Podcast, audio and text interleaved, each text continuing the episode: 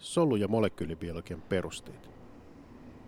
Olin siis edellisessä jaksossa kuvatun kinkkisen ongelman kedessä. Halusin testata tiettyä kalan proteiinia mahdollisimman luonnollisessa ympäristössä ja olin hankkinut sitä varten kaupasta viljeltäviä kalan soluja, joissa muita vastaavia proteiineja ei ole luonnostaan. Tällöin kloonaamamme proteiinin toimintaa voitaisiin testata erillään, mutta samalla mahdollisimman luonnontilaa vastaavasti. En vaan millään saanut proteiinia toimimaan, joten päätimme katsoa, mihin kummaan proteiini on matkannut. Onko sitä tuotettu lainkaan vai viedäänkö se soluista suoraan proteiinisynteesistä hajotettavaksi? Tätä varten olimme asentaneet proteiiniin seurantalaitteen, pienen sekvenssin, jonka fluoresoiva vasta-aine kykenee tunnistamaan. Oletimme, että proteiini jatkaa matkaansa solulimakalvostolta kohti solukalvoa. Mikäli näin tapahtuu, pitäisi proteiinimme kulkeutuminen havaita ensin pitkin karkeaa solulimakalvostoa kohti Golgin laitetta. Golgin laite muokkaa siihen solulimakalvostolta siirrettyjä tuotteita.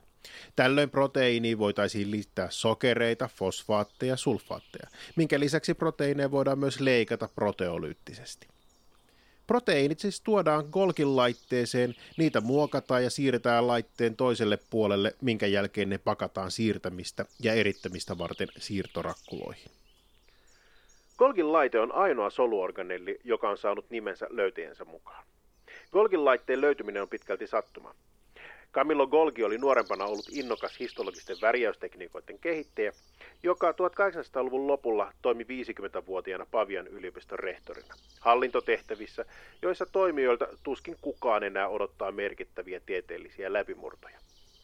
Golgi kuitenkin harrasteli virkatyössään edelleen tutkimusta ja värjäsi hermosoluja järjestelmällisesti kehittämällään pimeä reaktiolla.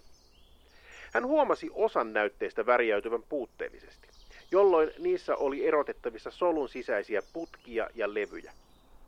Golgi luonnollisesti ensin epäili havaintoja, mutta koska kokeet osoittautuivat toistettaviksi ja hänen kollegoillaan oli vastaavia havaintoja, hän julkaisi havainnot. Löytöjä ei tietenkään kukaan uskonut pitkään aikaan. Golgin laite on elektronimikroskooppikuvissa helposti tunnistettavissa. Siinä joukko litteitä kalvoonteloita on kaareutuneena vierekkäin. Kaareutuminen viittaa siihen, että Golgin laitteen eri puolilla on erilainen tehtävä, minkä vuoksi puolet on nimettykin. Puoli, jolle ontelot kaareutuvat, on KIS ja toinen puoli trans.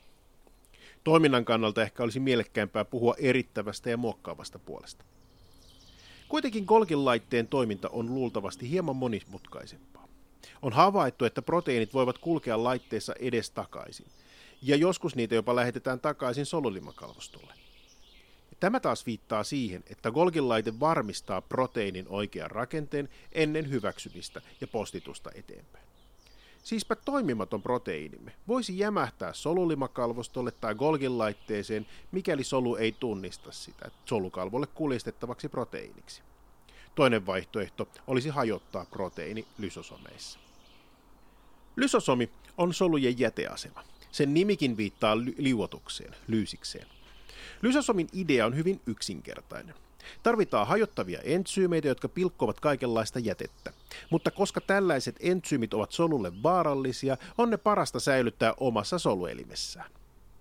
Lysosomit, samoin kuin niiden hajottavat entsyymit, tuotetaan solulimakalvostossa ja Golgin-laitteessa, mutta niiden toiminta on tehokasta lähinnä happamissa oloissa, jolloin ne eivät yleensä ole solulle vaarallisia. Kuitenkin, mikäli suuri määrä lysosomeja hajoaa, entsyymit aiheuttavat soluille vakavia vaurioita. Solun omien organellien ja molekyylien hajottamista kutsutaan autofagiaksi. Tällainen hajottaminen on jopa niin oleellinen osa solujamme, että välillä puhutaan Golgin laite solulimakalvosto lysosomijärjestelmästä. Tämän merkitystä kuvaa se, että aiheesta annettiin Nobel-palkinto vuonna 2016. Solun omien tuotteiden lisäksi lysosomeja tarvitaan myös ulkopuolisen materiaalin käsittelyyn. Esimerkiksi monet yksisoluiset eliöt pakkaavat ravintonaan solun sisään siirrettäviin lipidirakkulaan. Lysosomin yhtyessä ravintorakkulan sisältö pilkkoutuu sokereiksi, rasvoiksi, aminohapoiksi. Vastaavaa prosessia tapahtuu myös meillä ihmisillä esimerkiksi syöjäsoluissa. Mikäli proteiinimme hajotettaisiin lysosomissa, voisimme havaita vain vähäisiä määriä proteiinia solun sisällä kalvostoissa matkalla kohti pikaista hajotusprosessia. Toinen, meille mieluisempi vaihtoehto on, että proteiinin rakenne tunnistetaan oikeanlaiseksi ja kuljetetaan Golgin laitteelta siirtorakkuloissa kohti solukalvoa. Siirtorakkuloita kutsutaan usein vakuoleiksi eli solunesterakkuloiksi, ja niistä esimerkkinä mainittakoon hermovälittäjäaineiden tai insuliinin eritysrakkulat. Vakuolin erottaa lysosomista ja niistä muodostavista endosomeista hajotustoiminnan puuttuminen, jolloin niihin voidaan pakata aineita varastointia ja eritystä varten. Vakuoleilla on kuitenkin paljon muitakin tehtäviä kuin aineen siirto ulos solusta. Esimerkiksi makeassa vedessä elävät alkueläimet käyttävät solunesten liikkumiseen. Lisäksi kasvissolua tarkasteltaessa solun suurin komponentti on keskusvakuoli, jota käytetään vesitasapainon säätelyyn. Tämän lisäksi kasvit varastoivat erilaisia aineita, kuten sokereita ja proteiineja vakuoleihin. Eräs solun rakkula on peroksisomi, joka muistuttaa lysosomeja, mutta on erikoistunut ainoastaan peroksidaasin ja katalaasin reaktioihin. Kun rasvahappoja hajotetaan esimerkiksi sydämessä, muodostuu vetyperoksidia, joka ymmärrettävästi on haitallista monille solun prosesseille. Peroksisomeissa vetyperoksidi saadaan muutettua hallitusti vedeksi. Lipidien hajottamisen lisäksi peroksisomit osallistuvat esimerkiksi kasveilla fotosynteesin toimintaan ja joillain hiivoilla ne vastaavat metanolin tuotannosta. Peroksisomit muodostuvat joko solulimakalvostolla tai mitokondrioista, ja niillä on merkitystä käytännön laboratoriotyöskentelyssä, kun halutaan tehdä immunohistologiaa, jossa soluja tai niiden rakenteita halutaan värjätä vasta-aineilla.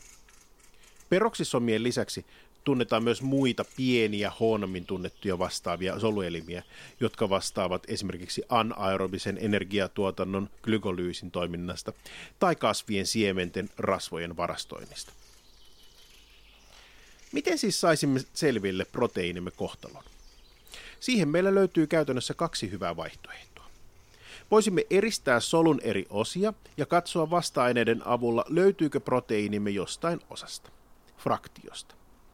Organellien eristäminen tapahtuu sentrifuugilla, jossa solunäytettä pyöritetään kovaa vauhtia, jolloin eripainoiset soluosaset saadaan eroteltua toisistaan. Hankaluutena menetelmässä on solun sisäisten rakkuloiden samanlainen koko, jolloin monia eri rakkulatyyppejä on käytännössä mahdotonta erottaa näin toisistaan.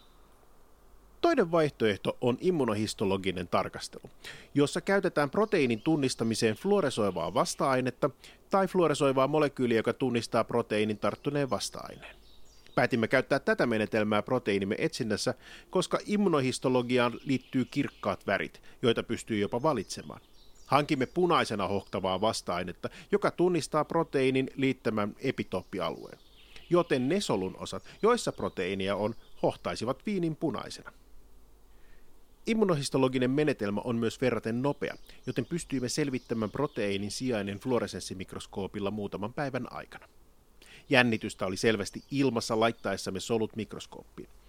Proteiini, joka normaalisti näkyi kauniina renkaana solun laidoilla, värjäyksissä, joissa vasta-aine pääsee reagoimaan ainoastaan solukalvon ulkopuolella olevien osien kanssa, ei näkynyt tutkimissamme soluissa lainkaan.